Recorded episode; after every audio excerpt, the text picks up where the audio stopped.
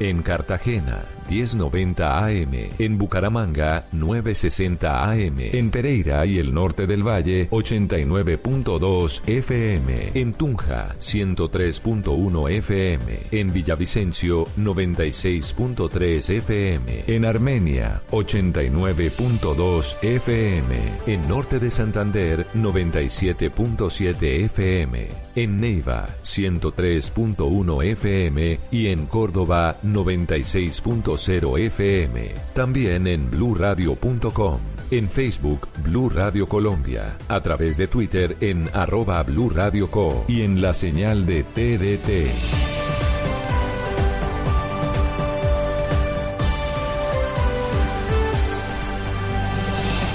Blue Radio, la nueva alternativa. Voces y sonidos de Colombia y el mundo en Blue Radio y bluradio.com, porque la verdad es de todos.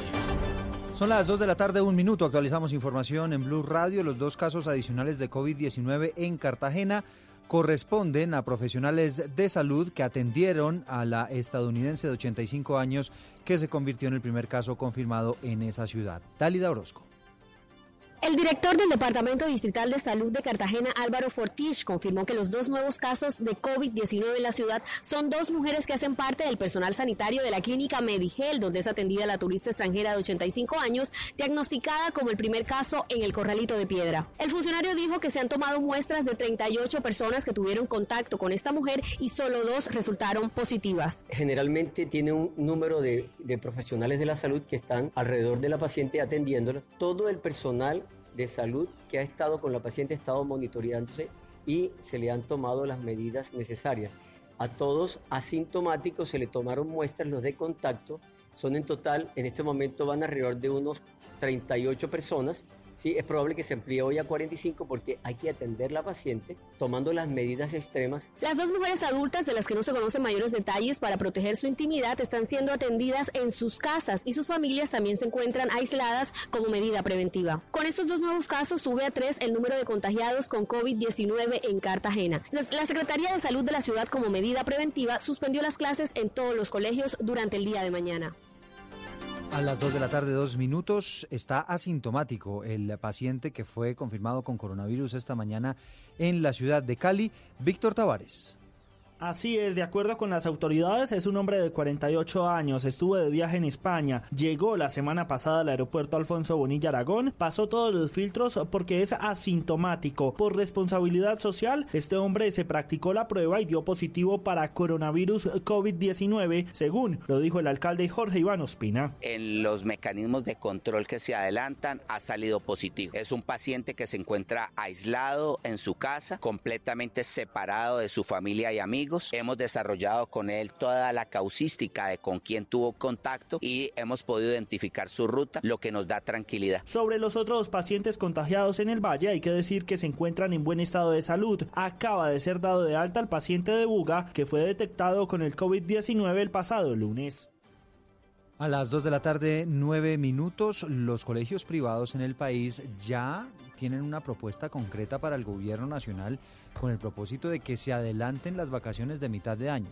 Así es, Torres. Sí, así es, Eduardo. Pues en una carta que se ha eh, conocido hace pocos minutos, la Mesa Nacional de Educación Privada le ha enviado una carta al presidente Iván Duque en el que mencionan cuatro puntos y en uno, en uno de ellos dicen crear un aislamiento general anticipado las tres semanas de vacaciones escolares de mitad de año que unidades de periodo de Semana Santa y también el anticipo del receso escolar programado para el mes de octubre originaría un... Eh, interno de cinco semanas desde marzo 16 hasta el 19 del 2020, tiempo que dice que esperan en que sea suficiente para garantizar el control y detección del coronavirus. Asimismo, también dice que plantearían algunas, eh, algunas actividades de manera virtual para que ellos y los estudiantes puedan seguir con eh, su educación normal debido a que si se llega a suspender las clases lo puedan hacer. De otra eh, de otra eh, otra que hemos conocido es que los colegios IB Internacional suspenderían sus, sus clases de manera presencial y desde el día de mañana y para por un periodo de tres o cuatro semanas lo estarían haciendo de manera virtual, esto con el fin de que los estudiantes no lleguen a los colegios y puedan continuar sus clases normalmente. El bachillerato internacional, que también empieza a tomar medidas a propósito de esta situación. A las 2 de la tarde, 5 minutos, atención, hay pronunciamiento del procurador Fernando Carrillo sobre la alerta que envió la entidad por posibles insuficiencias a la hora de controlar la llegada de viajeros en el aeropuerto del Dorado de Bogotá. De hecho, él dice que esa alerta se podría extender a otros 12 aeropuertos internacionales. Silvia Charri. Eduardo, después de que la Procuraduría revelara este informe que hizo después de un estudio al aeropuerto Dorado sobre la prevención del contagio del coronavirus, el procurador Fernando Carrillo escribió a través de su cuenta de Twitter que lo que está sucediendo en el aeropuerto del Dorado en Bogotá es una alerta que se extiende a por lo menos 12 aeropuertos internacionales del país que deben aplicar las medidas de control de pasajeros con absoluto rigor.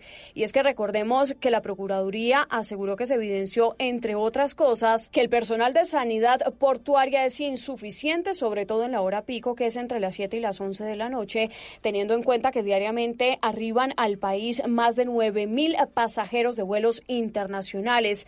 Aseguran, por ejemplo, que aunque se realizan tomas de temperatura a viajeros provenientes del exterior, es insuficiente porque no se está haciendo a todos los viajeros. Y finalmente, que se evidenció que los ciudadanos hacían fila para el control migratorio, pero se encontraban hacinados sin guardar distancia prudente y no había la ventilación necesaria. Y a las 2 de la tarde, 6 minutos, hablamos de información deportiva. Hay otro contagio en la NBA en los Estados Unidos. Joana Quintero.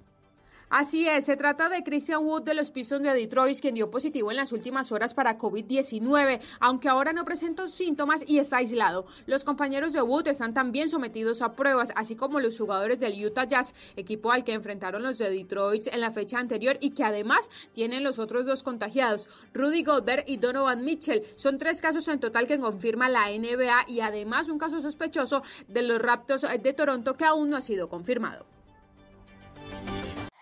Noticias contra reloj en Blue Radio. Noticia que está en desarrollo, la aerolínea panameña Copa habilitó un vuelo humanitario para 148 venezolanos que estaban en esa nación centroamericana, uno de los países desde el cual está vetada la conexión aérea por orden del gobierno de Venezuela en el marco de la crisis por el coronavirus. También atentos, a las 3 y 30 de la tarde comenzará el concierto que van a ofrecer Juanes y Alejandro Sanz para todos los fanáticos, pero a través de Internet. Todo esto para compensar en algo a los eh, fanáticos que compraron las entradas para sus shows y fueron cancelados. Y la cifra que es noticia hasta ahora la acaba de entregar el gobernador de Nueva York, Andrew Cuomo, informó que se convirtió en el foco principal del coronavirus en Estados Unidos. Ya hay 729 casos registrados y tres muertes y además llamó al gobierno a aumentar la capacidad hospitalaria porque el 80% de las 3.000 camas de cuidados intensivos ya están ocupadas.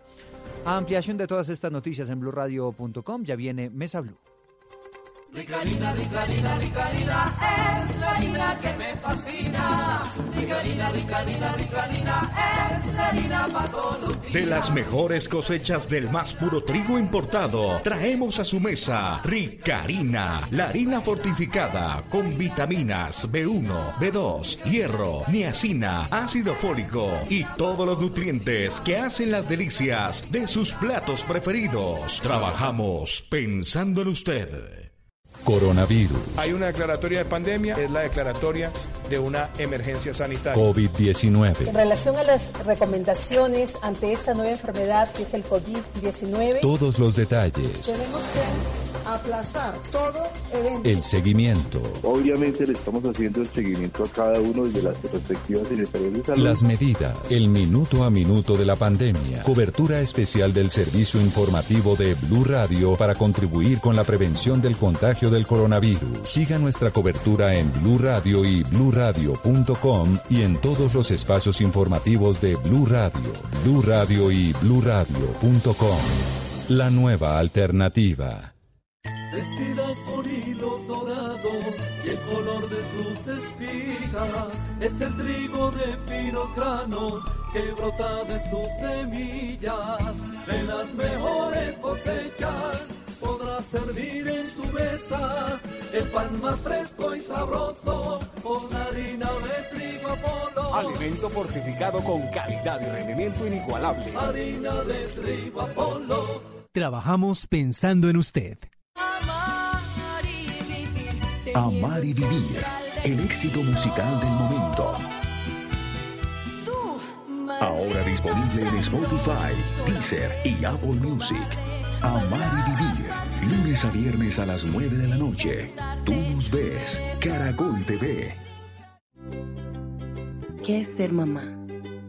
Ser mamá es enseñar. Es ser el centro, el comienzo y el final de la familia. Es hacer cada momento especial. Es unir las generaciones y pasar el legado. Tal como hace mucho tiempo, ella te lo pasó a ti. Super Arepa. La harina para hacer arepas de las super mamás. Trabajamos pensando en usted. Los personajes, las historias, las anécdotas, las confesiones, las noticias, todos los temas puestos sobre la mesa. Aquí comienza Mesa Blue. Presenta Vanessa de la Torre en Blue Radio y bluradio.com. La nueva alternativa.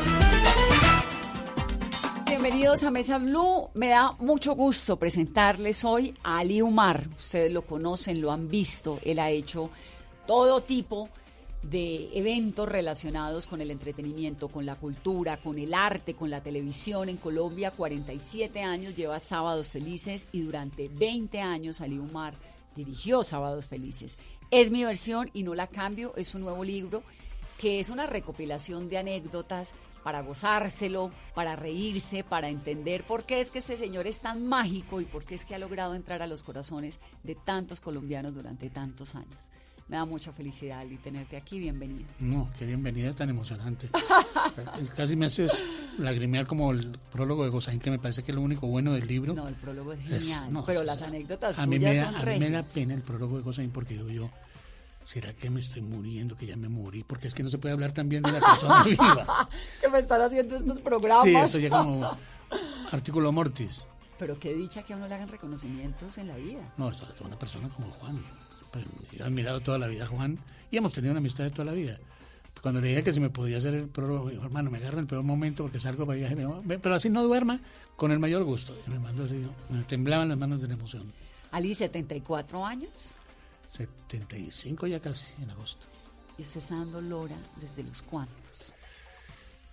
Como desde los 14 por ahí. Desde los 14. Sí, porque antes uno que hacía, mandados. Uno antes de los 14 años hace caso, hace mandados. Vaya acuéstese, vaya a la tienda y traiga. Empieza como a joder a los 15 años y ahí ya no me paró nadie. Y ahí ya no lo paró nadie. Ahora ya me tocó sentarme, pero porque ya el cuerpo no, no está dando para más. ¿Por qué dejó Sábados Felices? Muchas razones. Primero, fueron casi 20 años al frente. Segundo, porque a mí me han venido quitando funciones por mi condición física. Yo, por ejemplo, tengo un problema en, en neuropatía. Entonces, por ejemplo, los desplazamientos, cuando viajamos a hacer eh, parodias. Todo esto me, costaba trabajo, me dificultaba, me dolía la pierna. Segundo, porque, porque el programa ya tiene una dinámica casi que propia. Así que anda solo, ¿no? Sí, hay que estar pendiente, obviamente, estar chequeando las rutinas, eh, que no recurran a, al chiste vulgar, a, la cosa burda, en fin, la disciplina. Pero, pero yo creo que eso, eso funcionaba y yo mismo le planteé a las directivas en, a mediados de julio, a mediados del año pasado, les dije, mire, yo siento que ya, ya quiero dedicarme a escribir, tengo unos proyectos en la televisión cultural. Entonces dijeron, bueno, vale, te entendemos, pero danos por lo menos hasta diciembre que se cumple el contrato y, te vas. Y así lo hicimos. Eh, la última grabación fue el 20 de diciembre y nos despedimos muy lindo. ¿Por qué Sábado Felices ha sido tan exitoso? ¿Por qué ha logrado permanecer durante tantos años? ¿Cuál es la fórmula? Creo que la fórmula es, todo el mundo dice que el humor en Colombia es necesario porque vivimos tantas tragedias que un humor siempre cae bien. Sí, pero entonces todos los programas de humor hubieran tenido el mismo resultado y no ha sido así. Esto es una combinación genial que hizo Lizarazo cuando fundó, que es el concursar, que es la parte, digamos, el, la espina dorsal del programa, son los, los cuentachistes, que surgen y, y, el programa se nutre de ellos porque en la medida que van ganando los programas los vamos integrando al, grupo. Yo sigo hablando como si estuviera al frente. y mm, mezclado con los sketches, las eh, parodias. Eh, y se volvió como un hábito de los colombianos. Los jóvenes no, porque un sábado un joven a las 8 de la noche no se va a sentar a ver televisión. Pero niños y adultos, o sea, hasta los 15 y después de los 35. ¿Qué más hace que sentarse a ver y a reírse? En sábados felices. Y eso usted además tiene una ventaja, puede ir al baño, puede comer y el programa sigue, puede ir al cine y vuelve y el programa sigue. Eso es eterno, eso no se acaba Como el nunca. noticiero mío. Eh, no se acaban jamás. Eso, entonces, es otra ventaja. Alguna vez les decía yo, hombre, mm, ¿por qué no lo dejamos solo hasta las 10? Y eso mejora el rating, porque es que esa última hora obviamente desciende la sintonía. Claro. Entonces, para la suma total, afecta el rating. Y me decía, el maestro Acuña, quien conoces bien, el director de parrilla, dice, mire, si usted acaba de sábado feliz a las 10, ponga lo que ponga, no va a vender un centavo después de las 10 de la noche. En cambio, con sábado feliz tenemos una hora más de comercialización, puede que no al mismo precio, puede que no a la misma tarifa, pero se va a vender. Y esto es un negocio. Así de claro. Entonces, listo, entendido. Ahora, con todo esto, y usted habla un poco de su libro, eh, el tema de la nueva televisión y de los cambios, digamos, con todo esto que hay, las nuevas plataformas, las nuevas formas de ver televisión, las nuevas audiencias, un programa que es tan cercano a la familia, que además es largo, que además lleva tantos años, ¿qué proyección tiene? Es que yo no hablo de sábado feliz, yo hablo de toda la De televisión. la televisión. Tal sí. como la Yo pongo el ejemplo de Sábado Felices por Yo creo que la televisión tal como la conocemos desaparece en, no sé, cinco años, ocho. Y usted conoce la televisión desde que nació en Colombia. Es que eso digo yo, yo la vi, no digo que la vi nacer porque cuando yo llegué la televisión tenía 3, 4 años, o sea, pero sí lo, la cogí de la mano y le di el tetero crecer. y la, la ayudé a crecer y todo. Y la estoy viendo morir, porque las, el nuevo esquema de televisión, las plataformas, los streaming, todo eso, ya un joven hoy en día no se va a sentar a ver un programa. Es decir, nosotros mismos, yo, yo llego hoy en día y si no estoy viendo, si, ¿cómo se llama? Netflix, estoy viendo Apple TV. Apple, cualquier ¿Usted cosa. qué ve, Ali? Series, básicamente series. ¿Y qué está viendo ahora? ¿Qué serie lo enganchó? Mm, ayer empecé a ver una que me gustó, que es... eh, son seis historias de los descendientes de los Romanov. Se llama Romanov. Genial. Son ocho capítulos donde las familias que se dicen ser descendientes de los Romanov son los protagonistas de la historia. Buenísimo. Termina el capítulo y pasan a otra familia. ¿Y familias contemporáneas? Sí, claro. son, muchos de ellos viven todavía. Ah, qué interesante. ¿Y usted qué tan televidente es? Ahora mucho más que antes. Yo antes no veía. De la televisión colombiana veo las noticias, por lo general veo noticias. Oigo radio en las mañanas, Blue, a Julito, estoy canaleando, y, y leo, leo mucho. Pero televidente, ahora con las series me, me ha fiebrado un poquito. A ver, series. Y entonces me estaba contando, usted recibe la televisión chiquitica y se manda una frase que es bien fuerte, que está viendo la muerte de la televisión como la conocemos. Sí. ¿Por qué? Porque es que, mira, miremos simplemente el, el comportamiento de la- del público frente a la televisión. Hace ocho años, un programa de éxito tenía 30 puntos. 35. Para no hablar de los cañonazos de Betty, de señor Isabel, o cosas de esas que llegaban a 40 puntos. Hoy en día, si un programa tiene 10 puntos, ya se considera un éxito. Y de ahí empieza para abajo todos, 7, 6, 5. Entonces eso demuestra que la gente está, está retirándose de ese esquema por lo mismo, por las plataformas, por, no sé, otras actividades, pero, pero yo sí creo que te queda muy poquito de este tipo de televisión. ¿Cómo van a...? pues, que tengo entendido además que los canales privados están trabajando mucho también Claro. en, en ese sentido. Pero la gente no es que vaya a dejar de ver televisión, sino que vamos a cambiar la manera en que consumimos, ¿no? Claro, la ves cuando quieres, a la hora que quieres. Si ves, quieres ver medio programa, ves medio programa, no como ahora que si quieres ver tocó ver las tres horas o Claro. te fregaste. No, Entonces, ahora seleccionas el pedacito que te Claro. interesa. Pero no es un poco también lo que ocurrió, por ejemplo, cuando nació Kindle, me acuerdo. Entonces, que se va a acabar el libro. Y bueno, no, fíjate, el mercado editorial es un éxito, la gente sigue leyendo. Que se va a acabar el cine por cuenta de las plataformas digitales. Ir al cine es un plan irreemplazable, Sí. ¿no? No es un poco también. Lo de la prensa sí tal vez cambió mucho, ¿no? La prensa escrita, No, es que- el impreso frente a lo digital. yo creo que puede que quede un nicho, pero es que no tiene sentido, porque como, acuérdense que nosotros venimos de unas generaciones que tu- tuvimos unos hábitos que los muchachos de hoy, centennial, millennial, ya no tienen. Sí, que era la familia en Y esa es la gente que es el televidente, que en este momento es muy raro, un muchacho de 20 años que se sienta a ver televisión de ningún tipo. Eh, pero esa gente cuando tenga 35, 40, va a ver, pero no va a ver. Obviamente es que viven pegados es a una tecnología que los devora y que es inmediata. y Entonces yo, yo creo, ahora, no sé si se quede alguien, un canal o un- una programadora, una productora haciendo programación para viejitos. Para pensionados. y, siga- y sigan viendo y sigan viendo la televisión nuestra, la televisión que hicimos. Y la televisión, ¿qué estamos haciendo? ¿Cómo puede reinventarse para no dejarse acaparar todo por las nuevas plataformas?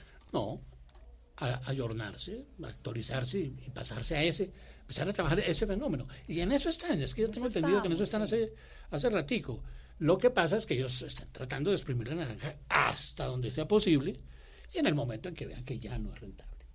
¿no? Se acabó y pasan a su nuevo tipo de negocios, que no, no va a ser difícil. Ahora, ¿cómo se hace? Yo no tengo ni idea porque no, sa- no sé ni cómo se maneja. Yo, mejor dicho, yo tengo el teléfono para llamar y para poner mensajes. Hasta ahí llego. Y me dice, mire que por qué no sube, porque no sé subir, porque me duele un pie. Ali, hablemos un poquito sobre el humor. Decías hace un momento que, que estabas pendiente de que no se metiera la vulgaridad en medio del humor. El humor colombiano comparado con los grandes humoristas en el mundo, ¿qué tal es? ¿Qué tal está de, de de humor colombiano? A mí me sorprende y me da como un poco de tristeza ver una cosa. Usted mire los grandes humoristas del mundo. Empezamos desde Chaplin, Haroloy, Pinter, eh, Verdaguer, eh, Luis Andrini, Cantinflas, El Chavo. Jamás en la vida yo les oí un chiste de contenido sexual. Nunca. Nunca. Pero jamás. Y aquí parece que fuera obligatorio. El doble sentido, Sí, sí, es el, es el pan de cada día la siempre cosa el contenido morbosa. sexual. Algunos con un picante que me parece aceptable, porque eso tampoco es que seamos mojigatos ni darnos la bendición porque se dice eh, que el tipo le tenía ganas. a- No, tampoco. Pero, pero hay unos que se les va la mano. Sí, y la vulgaridad es que para nada, ¿no? Pero es que en todo, mire, una, cuando yo era actor, la posibilidad de decir carajo eh, no existía.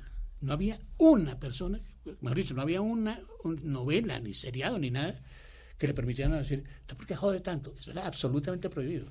Vaya, vea el lenguaje que se usa hoy en las series. Pues acabo de verme una, una obra de teatro que me pareció genial. No le voy a echar eh, palo, pues porque no me parece pertinente. Pero la obra es buenísima. Pero se les va la mano en groserías. Innecesarias. Porque además es innecesario. ¿Para qué una mentada de madre, no? Que ya es el exceso. Porque la vulgaridad no solamente tiene que ser tan explícita, sino hay unas Ahora vulgaridades más Los silenciosas los que, no dejan de ser ese, ese lenguaje dicen, pero si es que así habla la gente, ¿por qué no vamos a tener miedo? No, así no habla la gente. Se habla un sector de la gente que por lo general no tiene una educación. Yo, a mí me parece muy desagradable que uno esté en una reunión y hay una persona echando cuentos vulgares o haciendo expresiones de mal gusto, morbosas. Eso me parece que no tiene, ni en la televisión ni en ninguna parte. Entonces el cuento de que es que así habla la gente, no, así habla un sector de la gente que no tiene un nivel cultural o que tiene un nivel muy bajo de cultura y nosotros no podemos ponernos a trabajar pa- para ese sector justamente pudiendo, al contrario, elevar un poquito el nivel. No se necesita. ¿Sí? Me parece que sobra vulgaridad aquí. Y stand-up comedies, Colombia ha entrado como en una onda donde hay un montón de talentosos que me parecen tremendos. Uno pararse en un escenario Ah, dos sí. horas a hablar solo, eso es increíble. Y fíjate que ahí hay menos morbo. hay, Algo- hay sátira y burla Sí, de la vida y cotidiana. hay mucha, mucha referencia política que a la gente le encanta.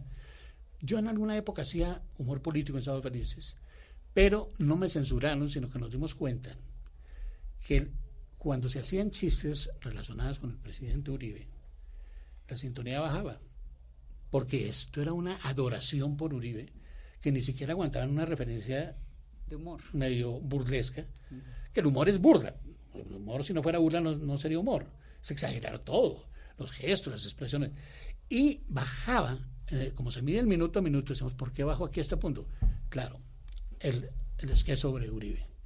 Entonces decidimos no hacerlo y mm, me dijeron en Caracol, Vinarí, nosotros estamos, vamos a hacer un programa que se llama, mm, lo que hacen ustedes en Blue, Voz Populi. Voz Populi en televisión. Dejemos que esa parte del humor político lo maneje el Voz Populi para que no nos repitamos lo mismo en un lado y en otro. Y que y ustedes hagan un humor más blanco, más universal. Y bueno, perfecto, no tengo ningún problema. Y así fue. Esa fue la razón por la cual dejamos de hacer... Humor político. ¿Qué opinas del humor racista? Bueno, lo que pasa es que ahí, como en todo, se nos está yendo la mano. Yo entiendo que hay contenidos e insinuaciones que son que, deben desaparecer obligatoriamente. Todo lo que indique sometimiento, racismo, eh, desigualdad, etcétera. Pero es que tampoco se puede. mire, es tan peligroso esto, Vanessa, que si yo hacía un sketch, por ejemplo, con un cura, protestaba la curia. Si salía un médico en un sketch, protestaba la asociación médica. Si era apareció una enfermera, protestaban las enfermeras. Porque creen que uno está hablando del gremio, no de una enfermera. La enfermera que mostramos ahí no es el gremio, es una enfermera que era bruta. ¿Qué hacemos? y el cura se le olvidaba todo, no es que todos los curas se les olvide todo, pero es que los colombianos son muy curiosos para la cosa del humor, porque sacamos chistes y hacemos burla de todo. Aquí hay un, se derrumba una montaña, aplasta 100.000 colombianos y al otro día hay 20 chistes y memes sobre eso. Y, todos divertidos. Pero cuidado, se meten con uno. Cuidado, dicen algo de mí, porque ahí sí el humor se nos olvida. Entonces, fulano ¿y usted por qué va a decir eso de mí? Yo no soy gordo. Bueno, perdón. Entonces, esa parte es muy delicada. Nosotros recibimos muchas cartas semanalmente de ese tipo de quejas. ¿Y cómo se salvaba esas cartas y esas No, por lo general yo contestaba siempre diciéndoles, miren, entiendan que no estamos haciendo referencia al gremio como tal, ni a las, ni al, conglomerado de médicos o de enfermeras. es un caso personal. Y, y, si es que yo le quito a ese curita el olvidadizo, se pierde el chiste porque la gracia estaba en eso, que le decían una cosa y se le olvidaba y decía otra. Entonces, si le tengo que quitar eso para poderle dar gusto a la curia, pues no puedo hacer el chiste. ¿Cuál es el límite del humor? Yo no sé, yo creo que no tiene límites. Es que, mire, desde los griegos, desde cuando Aristófanes empezaban a hacer, era ilimitado la cantidad de cosas, y lo que te decía ahora, mira los genios que han transcurrido en el mundo haciendo humor. Yo creo que eso no se puede acabar nunca, porque es que el, mundo necesita reírse. Sí. los franceses, pues que como son tan liberales, ¿no? Tienen esa discusión en torno a Charlie Hebdo. Entonces, que si se burla de, de la religión, que se puede o no se puede, hay otro límite que es el físico, ¿no? Si una persona, como burlarse del contenido físico de una persona, cómo luce una persona. Entonces, ahí de pronto puede haber un límite. ¿Cuál es? ¿Usted, cree que vale todo? No, no. Yo creo, por ejemplo, que hay que pensar siempre en los demás. Cuando yo le decía, examinaba las rutinas que iban a hacer los concursantes, porque el concursante llega y nos muestra qué va a hacer. Y yo era el encargado de verlo. Y, por ejemplo, a mí los defectos físicos pienso siempre cómo se sentirá la mamá de ese muchacho que tiene un problema del labio, leporino, viendo a alguien que se burla de eso. Solamente cuando llegaba algún concursante que tenía ese problema y se burlaba del mismo. y se burlaba de él, ahí sí. Entonces, bueno, y ahí hubo unos casos, había uno que se llama Mr. Parkinson, que se Parkinson genial. Y el otro muchacho que tenía el síndrome de Tuaró también, ganó muchísimo y ganó el concurso del fin de año pero no que una persona los imite, porque me parece muy ofensivo para la familia sobre todo, Puede que para él, pero digamos que no para él, pero sí para su entorno. ¿Y contenido religioso? Más allá, digamos, del curita olvidadizo, que es buenísimo. No, no, porque es que yo creo que este es un país muy católico y a nadie se le ocurriría, empezando por los humoristas, a nadie se le ocurriría ir a decir una barrabasada contra la religión o contra la iglesia porque, porque no va, no va en su ADN. Yo creo que es, es un tema que no lo tocan y de contenido machista, porque en esta era de, feministas... También, no, también me tocó muchas veces hablar con los humoristas y decirles, miren, muchas en los libretos, nada que sea, es que yo veo a mi mujer y me dan ganas de matarla. ¿Por, ¿por qué tienen que usar esas expresiones? Entonces, no, es que esa vieja no sirve ni para poner la barrera. Tampoco. Nada, nada de eso puede aparecer en los sketches ni en las eh, intervenciones. Porque normaliza... No, porque va generando esa sensación de que eso es lo normal una, si mi esposa no sirve hay que matarla. No, no, no, no. Sí, pero entiende uno, es que te quiero matar, pero, pero, pero termina siendo un contenido muy, muy preocupante. Ali nació en Colombia, es hijo de padre palestino y de madre colombiana.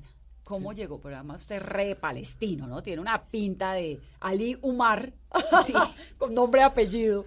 Sí, es ¿Cómo que llegó tu papá a Colombia, Ali? al terminar la Primera Guerra Mundial, en los años 17, 18, esos pueblos de Medio Oriente quedaron muy, quedaron en la miseria.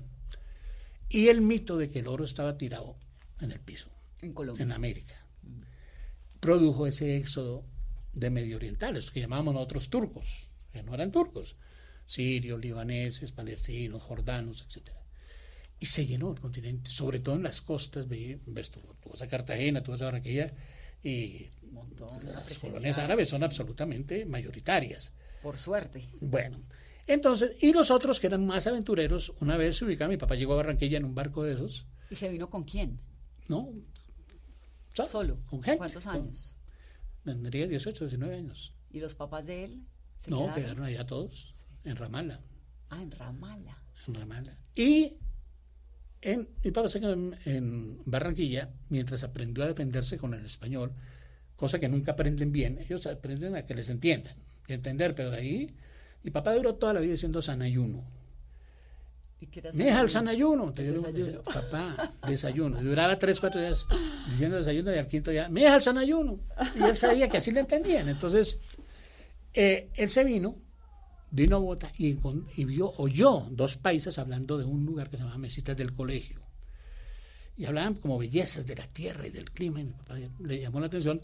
Y pasando un día por la estación del tren de la Sabana, vio un tren que decía a Mesitas. Y yo vi de esto era que hablaban los paisas.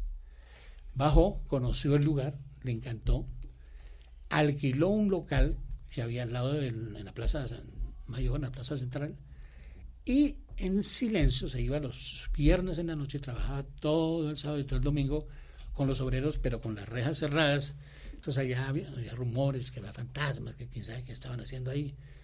Y un día, genial el viejo, porque se apareció en un domingo a las 11 de la mañana que estaba a reventar la plaza, en el mercado, el día de, de mercado, y se aparece él en una yegua, vestido de blanco, con cinco o seis yeguas llenas de mercancía, se baja, abre el almacén, empiezan a bajar la mercancía y todo el mundo mirando esa, como un cuento de las mil y una noche. Sí, claro. Obviamente toda la gente, las mujeres básicamente se fueron a ver al turco y a, y a comprar. Y eso se fue regando, se fue regando. Y ahí conoció Y a mi mamá. su en mega almacén. En Mesitas conoció a mi mamá y a los... Ahí nacieron mis tres primeros hermanos y cuando nací yo ya no vinimos para Bogotá. Y llamarse Ali Umar, ese nombre tan... Porque es un, fuerte. un acuerdo que pusieron mi mamá y mi papá. Mi mamá le ponía el nombre a uno y mi papá a otro. Entonces yo tenía unos hermanos se llaman Alfredo, Soledad, Ernesto, normal. Normalitos. Como, los, como las personas. Nosotros tenemos nombre perro, todos los demás tenemos nombre perro. Farid, Soad, Yamili, Sefi y Ali. ¿Cuántos hermanos son? Diez. Diez. ¿Y el, el Ali Umar, el nombre tan vinculado al mundo árabe, te ha traído algún inconveniente en la vida? Cuando las Torres Gemelas alguna vez me dijeron, iba a viajar, y me dijeron, mire, no es prudente que vaya a los Estados Unidos en este momento, porque el solo pasaporte te puede ocasionar problemas. pero- Ya no le paré bolas igual. fin. Y esa amistad con Yamid Amat, que es tan entrañable, ¿surge de dónde? Mm, Surge de que él, él tenía una columna que se llamaba Juan Lumumba, en el espacio, criticaba televisión, pues, pues, comentaba. Y, y hizo algunos comentarios muy elogiosos de mí. Entonces nos conocimos, le dije, hombre, gracias. Pues hablaba, me dijo, no, es que me gusta mucho, no sé qué, sé cuánto. Le dije, ¿tú de dónde eres? Me dijo, no, yo de Tunja, pero mi papá era árabe. Dije, hombre. Ah, el mío también. Y me dijo, ¿de qué parte era tu papá? Le dije, Ramala. Me dijo, no puede ser, mi papá también era de Ramala. Claro. Entonces eso nos, unió. nos unió mucho más. Y han sido 45 años por lo menos. De amistad de entrañable, amistad, ¿no? sí. Se ven todas las semanas. A, a prueba de fuego, todas las Y semanas. de whisky. Ya no. ¿Ya no? Oh, mira, yo hoy en día me tomo dos whiskies y duro 15 días para poderme tomar otro. Antes era tres veces a la semana.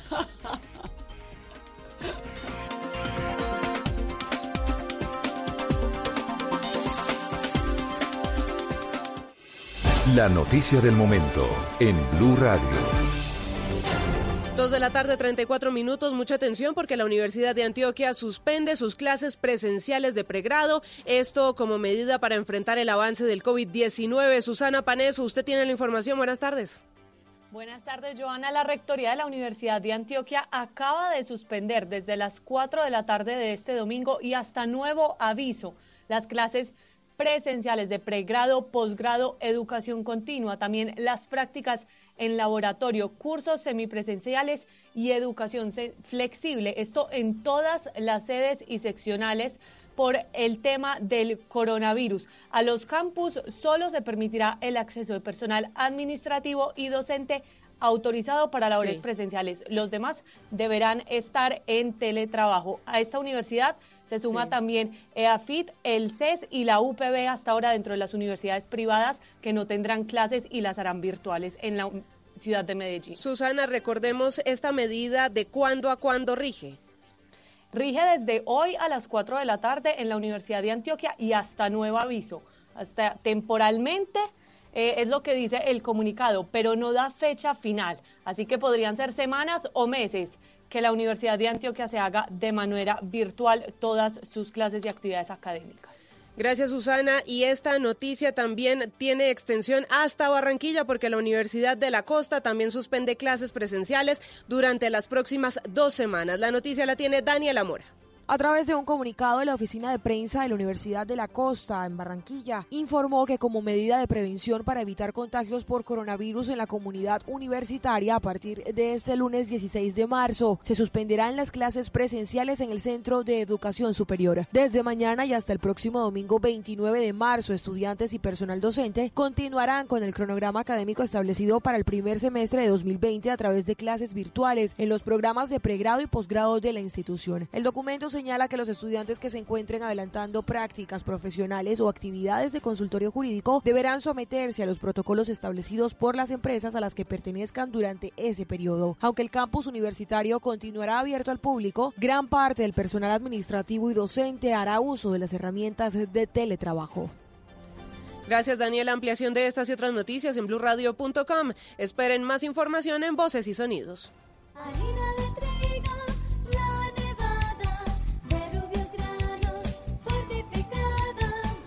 Alimento, más vitamina, creada con trigo alta proteína. Alimento fortificado con vitaminas B1, B2, hierro, niacina y ácido fólico. Desde hace 40 años entregamos para Colombia la harina con los mejores estándares de calidad y rendimiento inigualables. Harina de trigo, la nevada. Trabajamos pensando en usted.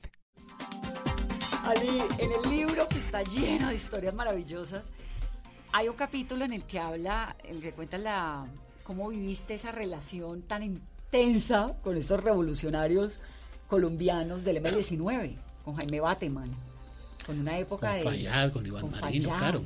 Es que... Con Iván Marino, que los mataron a un montón, pero que era una bohemia exquisita. Tan no, ellos no eran tan bohemios. Lo que pasa es que ellos no eran los mamertos ortodoxos, que eran los comunistas. Por eso era que le caía muy bien a la gente. Mire, Bateman tenía amigos dentro de los generales, dentro de la oligarquía, porque era un costeño el más simpático del mundo. Y no era, no era inflexible, no era ortodoxo en el sentido del marxista, no, era un nacionalista que creía en la desigualdad que, que reía en el país y quería cambiarla. Pero personas como Fabio Echeverry, alguna vez el mismo Fabio Echeverry me dijo, oiga, me interesa conocer a ese señor por lo que he oído, me, tú lo conoces, cuéntame cómo es. Le expliqué, dije, mire, no estoy siendo vocero, pero te voy a contar cosas así. Y le contaba, dice, no, qué tipo tan interesante. Eso entonces hacía que él tuviera esa magia. Y, y había, nosotros veníamos de dos cosas. Primero, un proyecto monstruoso como fue el de Hitler, mm, unas dictaduras horrorosas que vivían en América Latina y en eh, España y en, Portugal, claro. Eh, un colonialismo que pisoteaba los países pobres, países del tercer mundo. Entonces, cualquier propuesta que fuera diametralmente opuesta a eso era bienvenida.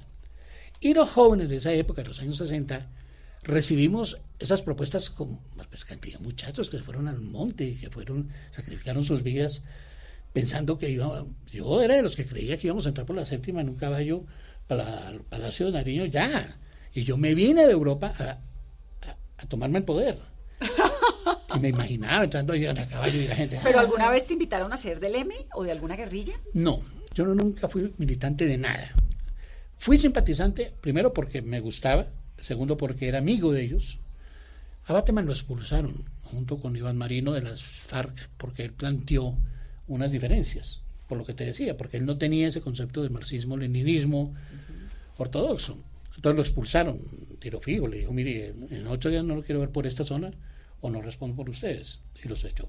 Y llegaron aquí a Bogotá, muy despistados los dos sin saber qué se llevaban con no sé cuántos años ahí metidos. Cuando se produjo las elecciones de- del 19 de abril, donde aparentemente ganó Rojas. Pinilla y, y, eh, le- Misael Pastrana. le burlaron la historia, Sí. ¿no? Que- Entonces, ahí ellos aprovecharon esa coyuntura, crearon un movimiento, hablando del 19 de abril, que fue las, las elecciones, para coger todo ese descontento de la gente que había votado por Rojas Pinilla. Y así se crea, inclusive ellos ponían a María Eugenia Rojas como la cacica, la capitana. pues sí, como, como emblema de, de su movimiento. Después se fueron abriendo y María Eugenia los, los desconoció y fueron cogiendo el camino y se fueron por el lado de las armas. Hicieron actitudes muy retadoras, pero muy osadas que a la gente les llamó la atención. Eso de la espada de Bolívar. El mismo anuncio de su aparición, cuando en todos los avisos en los periódicos aparecía eh, sufre de depresión, espere, M19. Entonces todo el mundo pensaba que era un remedio, no sé qué. Eh, Pero era una época distinta de la insurgencia, de la guerrilla, ¿no? del país. Del país también, porque se sentaba Ali Umar con Bateman sin ningún problema, Sí, pero es que una- pero al mismo tiempo con Echeverry. Es que yo, yo, yo creo que fue a raíz del 11 de septiembre, lo de las Torres Gemelas, que cambió el mundo, porque uno podía pensar de una manera y otra persona de otra, y no nos odiábamos. Ni era, yo era muy amigo de un ideólogo conservador que era Gabriel Melo Guevara. Y me reunía con él y hablaba con Alfonso Hansen, que era ideólogo del partido conservador. Y no pasaba nada, y se organizaba un congreso de juventudes comunistas en no sé dónde, la gente iba y no venían encasillada de guerrillero, ni de asesino, ni de terrorista. A raíz del 11 de septiembre, Estados Unidos tomó la decisión de que todo lo que sea contra el establecimiento es terrorismo. El que no esté conmigo es mi enemigo. Y eso, como aquí todo lo que dice Estados Unidos, decimos, sí, señor, como usted, como mande la señora, aquí te resolvimos lo mismo. Entonces nos volvimos, los de un lado somos guerrilleros terroristas, los de otros son paracos, eh, y ya nadie puede hablar con nadie. Y la conversación. No, es que no se puede. Familias enteras se han disuelto, matrimonios, amistades de toda la vida por, por una discusión de ese, de ese tipo. Ahora, entiendo perfectamente esto de cómo se rompe, ¿no? Porque fue sin duda pues un fenómeno que, que realmente cambió la geopolítica el 11 de septiembre del 2001. Pero también es que comenzamos a ver que las FARC y que las guerrillas hicieron atentados y cosas contra la población civil que antes no había, no habíamos Claro. visto, ¿no? Es que por eso te digo, miren, en la época nuestra, En la época usted no había pasado el Nogal, no, habíamos visto sea, era- Mapilipán, éramos soñadores, no había eh, secuestros. Nada, nada. Era un ejército irregular combatiendo contra un ejército regular. Y entonces tomaban un puesto de policía no sé dónde, atacaban el, el tren militar desde cuándo. Es decir, lo, de- lo que se dice dentro de los convenios de la guerra aceptable. Con la entrada del narcotráfico Bueno, esa es la otra. y la vinculación del narcotráfico a la guerrilla, que no, que no sembraban, sino que cobraban, to- lo que quieras. De todas maneras, todo eso se perdió. Y se volvió negocio y mucha gente entró por negocio. Por negocio, pues compraban acciones. Y entonces, y luego la locura, es que eso del Nobel es una locura. Ah, que porque ya se reunían unos... Sí, pero es que además de ellos se, se reunía mucha gente decente que no tenía nada que ver. Sí, los secuestros. Entonces, pues te digo, yo no he sido jamás partidario de, de la vía armada, pero sí miraba con simpatía la, la vía armada cuando Camilo Torres, cuando Che Guevara, porque me parecía que era una lucha libertadora o eh, libertaria para países que necesitaban sacudirse y por las buenas no lo iban a lograr. En la medida en que eso se fue formando y se fueron conociendo los horrores de los países socialistas que nos mostraban como el paraíso. Y cuando cae el comunismo y empezamos a ver lo que pasaba Las en, rusas, no, en- en los Ceausescu en Rumania y los horrores en, en Tirana. Pero ¿qué es esto? Bueno, en Cuba, si no es tan lejos. Cuba. En Cuba. ¿Qué tan amigo llegaste a ser de Gabo? En el libro hay... En, el libro cuento cómo lo conocí. Lo que pasa, yo lo conocí por una coincidencia que pues hago síntesis para no dañar el libro, pero alguien le dijo a Gabo en París, Gabo quería escribir una cosa sobre Camilo Torres, sobre la última semana de Camilo Torres en Bogotá antes de irse a la guerrilla. Y alguien le dijo, mire, en Bogotá hay un tipo que se llama Liumar, que él fue el que estuvo con Camilo. Gabo llegó a Bogotá, me ubicó por medio de RTI, me, fue fácil encontrarme. Yo obviamente no creí que era Gabo el que me llamaba, me colgaba. Sí, esta parte es buenísima, de parte de Gabriel García Márquez. Vaya, vaya orina y se acuesta y le colgaba. Y finalmente, bueno, fui a verlo donde me dijo que fuera. Y me dice, ¿qué es esa maña que tienes tú de mandar a orinar a la gente? bueno, me contó por qué me había citado, que dije, qué pena, pero lo engañaron. Eso no es verdad, yo no, no conocí a Camilo. Cuando yo regresé, mire, cuando regresé a Colombia, a Camilo lo había matado meses atrás. sé qué, qué pena. Pero lo conocí. Y de ahí, por mil cosas nos fuimos encontrando, encontrando, encontrando y tuvimos una amistad muy linda y muy grande. No me gusta mucho decir que uno es muy amigo de Gabo porque suena muy pedante de cerveza. No, pero sí, lo fuimos, claro. Fueron amigos. ¿Y qué tal era Gabo? Gabo era adorable. Eh, adorable en, pequeño. En, grandes no sabía manejarlo. Se volvió muy osco, muy prevenido, pero cuando era un grupo pequeño era maravilloso. Maravilloso más todas las anécdotas, todas las ocurrencias que decía hay una, una vez que en, un restaurante había gente consumiendo coca a un lado, con una cédula y en un papelito. Y José Camilo dijo, por fin entendí que es esa vaina del uso indebido de los documentos. Todas las vainas de cada así. Era chispudo. Sí, de una originalidad en todo. Y la última vez que lo vi ya estaba muy malito. Entonces decía yo, qué tristeza, porque si algo maravilloso. algo maravilloso tenía ahora, pues oírlo, oírlo hablar. Y ya en, los últimos, la última vez que lo vimos en, Cartagena, que fuimos a visitarlo, ya estaba en su etapa final. Entonces, muy triste, muy triste verlo así. Es muy triste ver, ¿no? Como la gente que parece un roble, que le hace a uno compañía sólida en la vida, en un momento mm. se va deteriorando. Y bueno, pues es parte de la vida también. Como en estos días que le decía a Margarita Vidal, me dijo que estaba medio apestada y te dije, ojo, no se me va a morir, que ya no quedamos sin usted y yo. ya, todos están yendo, entonces... Consuelo, Consuelo, Luzardo. Margarita está regia, la vi en el Hey Festival en Cartagena, ah, está guapísima. Esa, mujer, esa es otra de mis amigas de alma.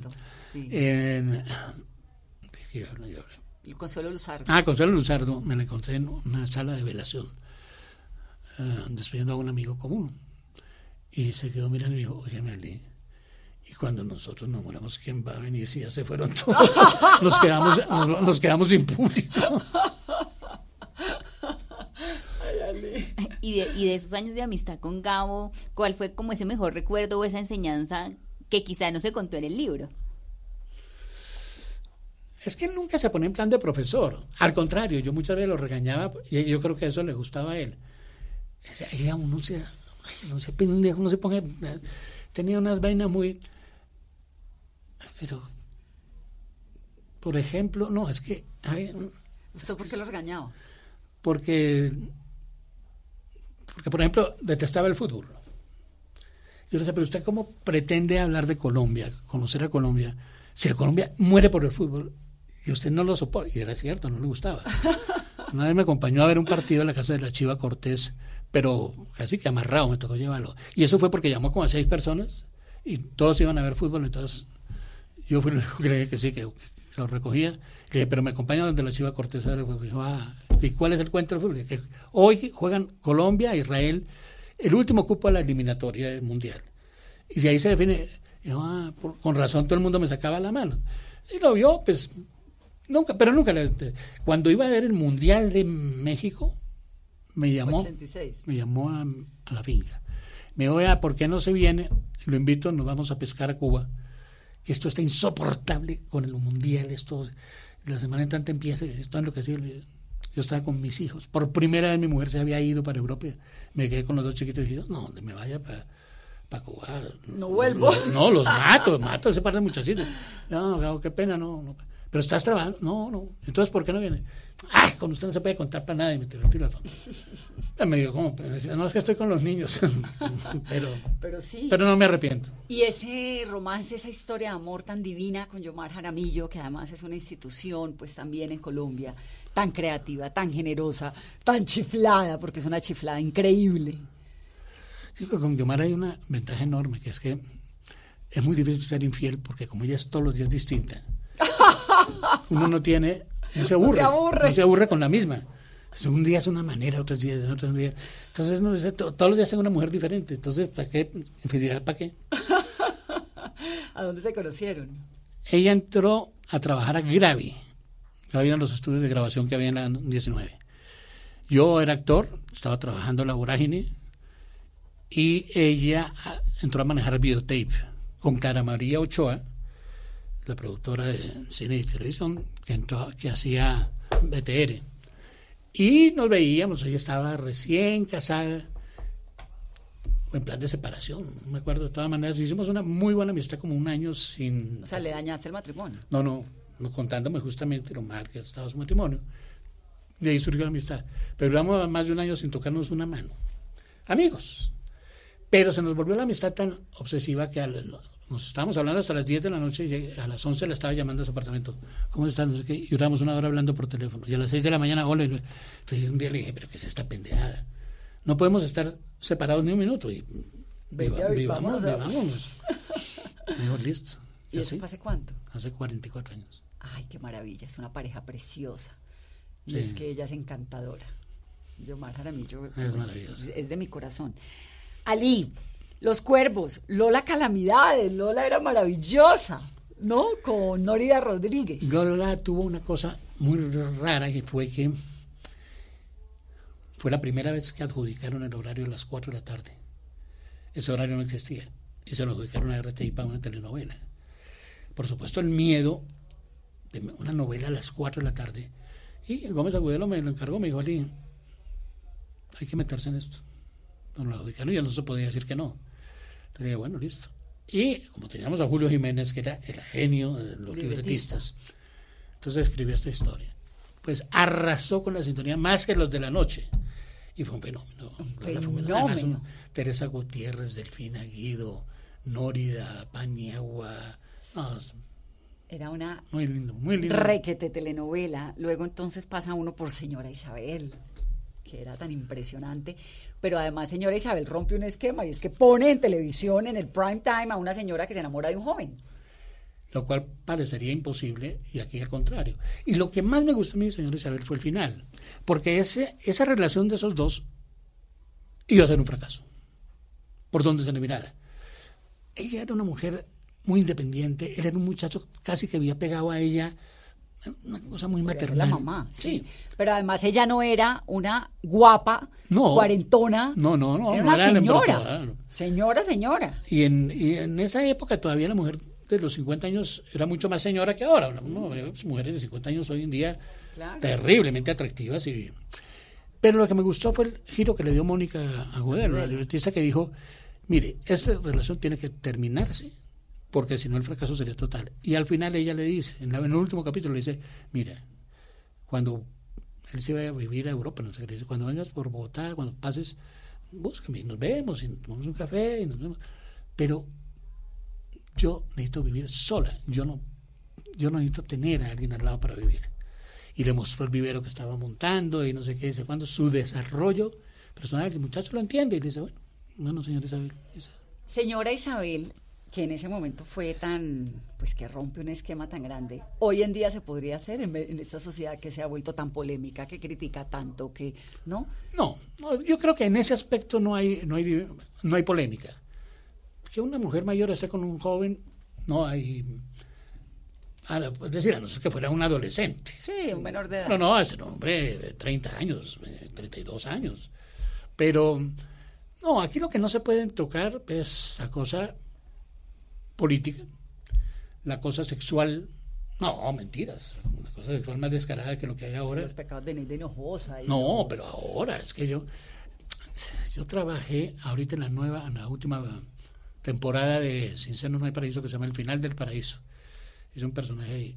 Y me puse a ver en YouTube los, los capítulos. No mentiras, en Netflix está. Y me aterrorizo. de tono. Me aterrorizo de ver las cosas que se ven ahí. En serio. O sea, yo creo que no hay, hoy en día no hay tabú diferente al político, no hay, no hay nada que, que escandalice o que Tú, tú pasaste de ser actor a ser director. ¿Y por qué te quedaste en la dirección? ¿Qué, tu- qué tuviste de genial o cuál fue el chiste que te dio No, haber no. hecho esas novelas tan exitosas? No. hice una novela tan mala como actor, tan mala. ¿Cuál? Se llamaba La hija maldita. Yo grababa los lunes y desde el sábado me empezaba el dolor de estómago.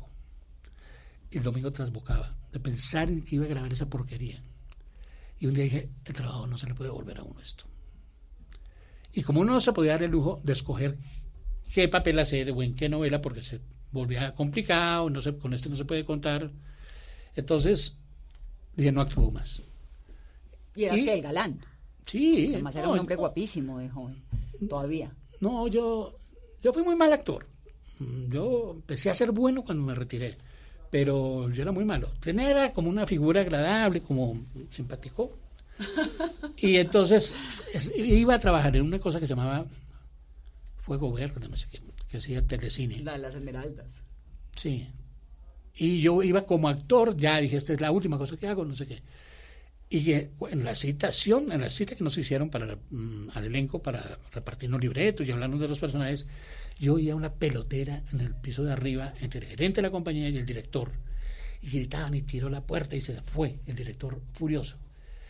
Y Camargo, el, el, gerente, no, Ah. el gerente de, de Telecine me llamó. Me "Liz, un momentico. Y me dijo, oye, me, Lito, este tipo renunció, no vamos a seguir trabajando con él. ¿Me la diriges tú? Y yo no había dirigido nunca.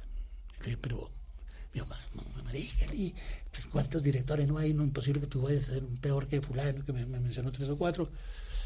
Y le dije, bueno, pero me pone una persona que sepa switchar cámaras, porque yo no sé. Me dijo, no, listo, yo te ¿Y pago el director qué hacía en esa época? el manejo de los actores, posición, no sé qué, intenciones, dar directrices en la actuación y el- la mise en scène, la puesta en escena. Pero había una persona que era El que poncha. ponchaba. Después ya vino Que Steve. poncha es el que hunde el botón para ver quién se ve en la cámara. ¿no? Después ya con Steven, con Pepe Sánchez, ellos mismos ponchaban, entonces ya se lo que llamaban ellos dirección integral. Pero normalmente uno era el director y otro era el productor de cámaras, que se llamaba.